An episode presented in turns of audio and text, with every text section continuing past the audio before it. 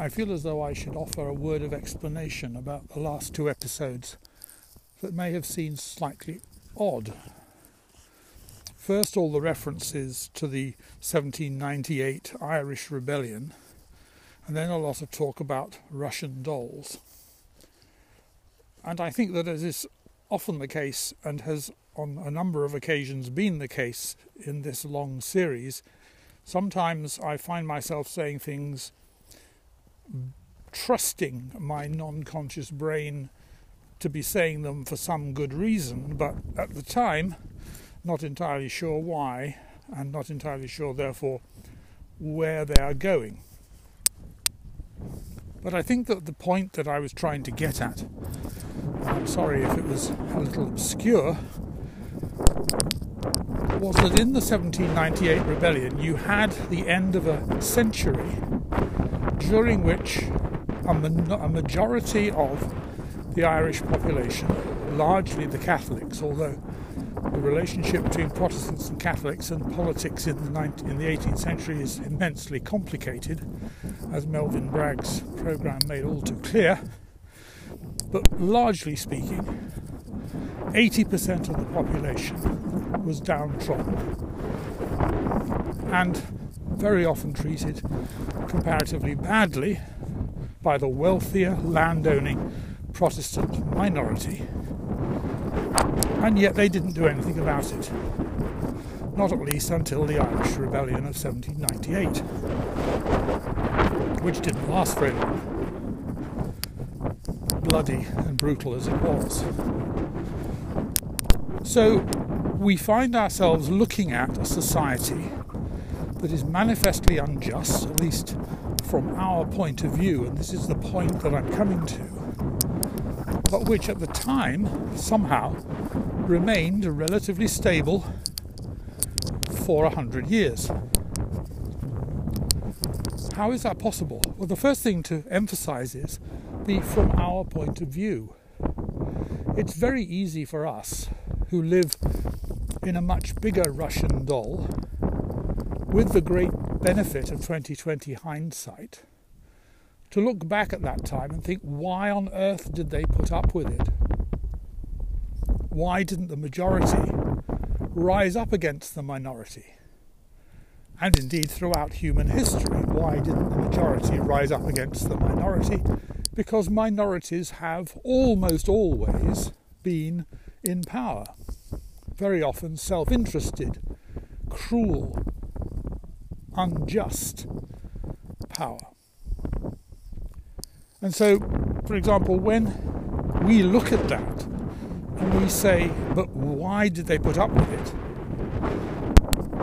We're tempted to retroject our worldview into their minds. And the point that I'm trying to make, I confess not perhaps very cogently, is that from their point of view, our point of view was inaccessible. From their point of view, the world in which they lived may well have looked like the world as, so to speak, God wanted it to be. That was certainly a very substantial part of the collusive relationship between national churches and even Catholic churches and the state, and always has been. So the Church of England, which owes its foundation to Henry VIII, has always, to some extent, backed up, reinforced the power of the state and encouraged people to live quietly, soberly, morally, loyally, as if that were the demand of God, the requirement of God. So, underwriting the power of the state and the power, until relatively recently, of the monarch in such a way as to preserve social cohesion and to persuade those who were at the receiving end of the disadvantages of those organisations to behave themselves. In other words, from the perspective of those who lived in those times, this probably didn't look as absurd as it does to us, even if it looked as unjust or felt as unjust. They may well, it's difficult to believe that they didn't feel that they were downtrodden, discriminated against.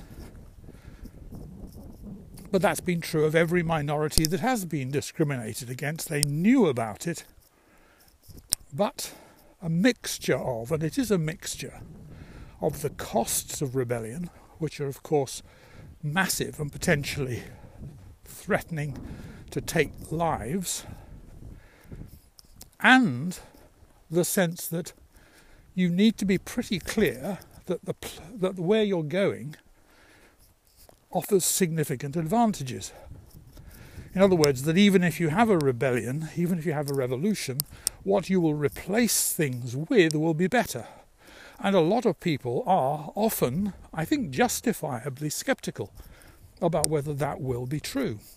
And time and again, when there have been revolutions and civil wars that have been successful, it has proved to be the case that what replaced one kind of tyranny was just another kind of tyranny, albeit with different tyrants. So for the working people, for the ordinary people, things didn't change much. Now, the point about the Russian dolls in relation to this is that from the perspective of the Irish in the 18th century, and particularly those who kowtowed, acquiesced in the unjust system that was in force.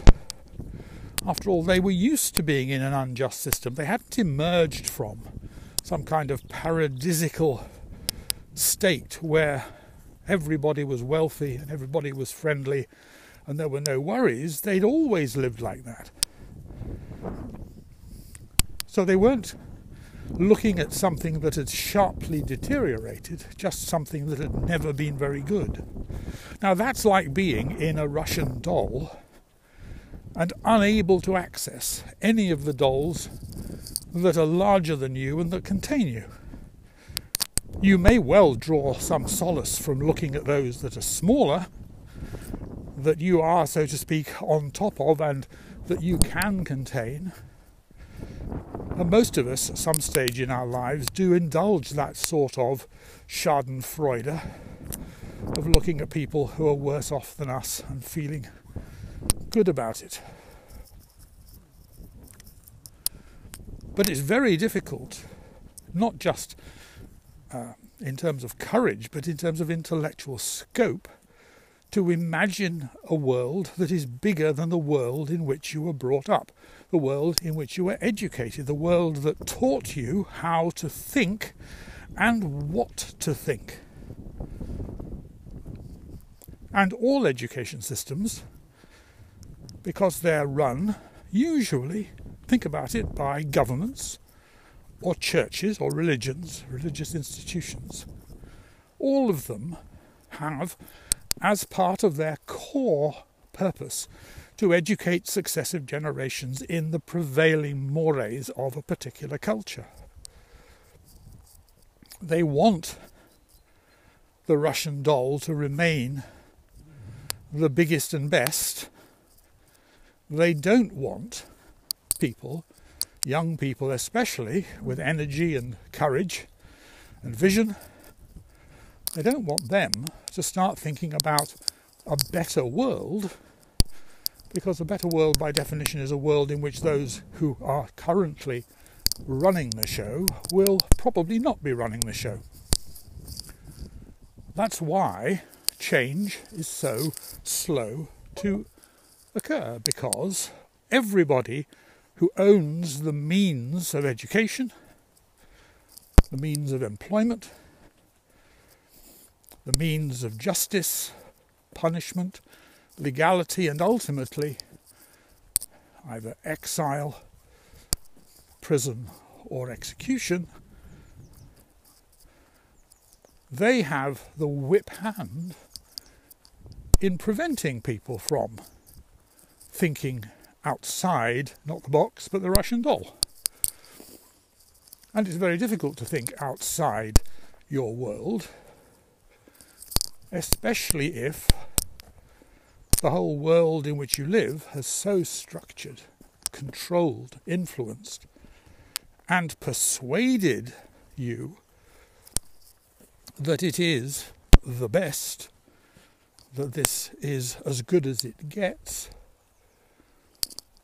then you will be dissuaded even from conceiving of the possibility that there might be a better world, a bigger doll, and that it is within reach if only enough people have the courage to reach for it, to grasp it, to demand that it come into existence and make it come into existence. So that, I think, is what I was trying to say inarticulately in those two episodes, and it links straight in to the theme that I am slowly working my way towards about what is bullying really.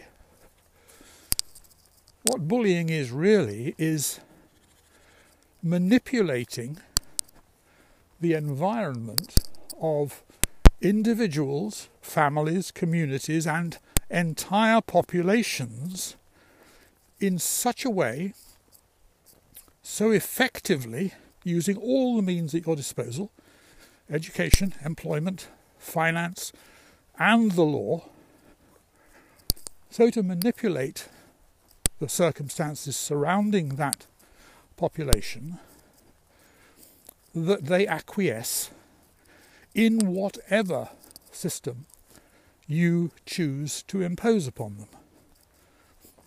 That was true of the Irish in the 18th century, true of us now. So that we may point the finger at, or look askance at, or look sympathetically at the Russians and the Chinese, the French, the Germans, everybody but ourselves. But what we should be doing is looking at ourselves and asking how it is that the forces of bullies are making us acquiesce in whatever injustices we identify. And we can identify many. We can identify many without really trying. But at the same time, we are persuaded somehow to put up with them, just as were the 18th century Irish majority in the Catholic population mostly.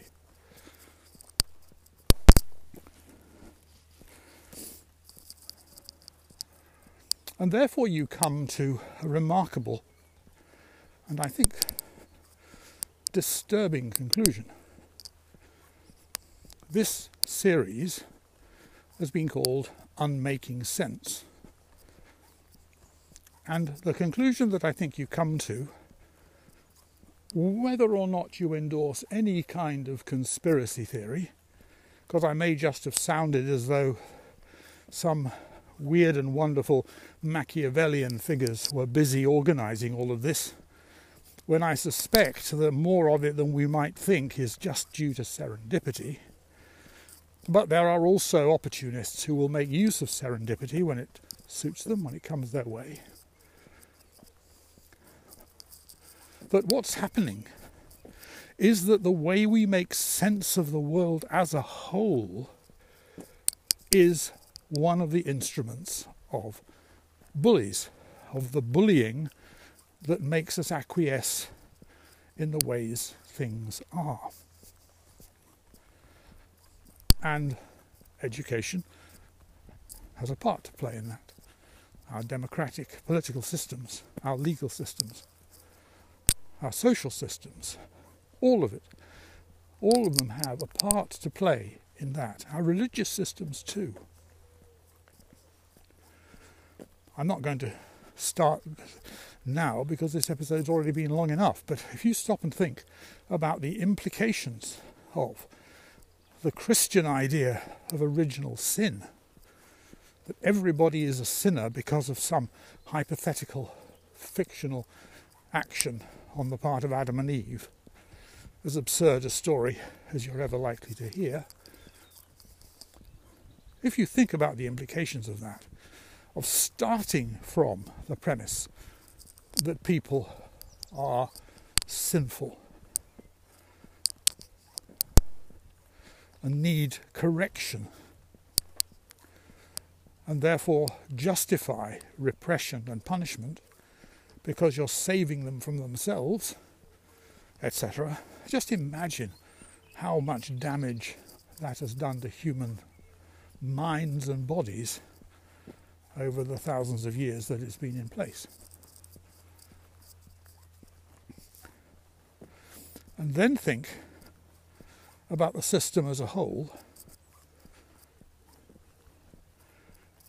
and what opportunities there are, including the kinds of thinking that we have been indulging in this long series, to think our way out of it, so that we are not told how to think, what to think, what to think about, what to think matters, and what our values should be, by people whose values are very often very different.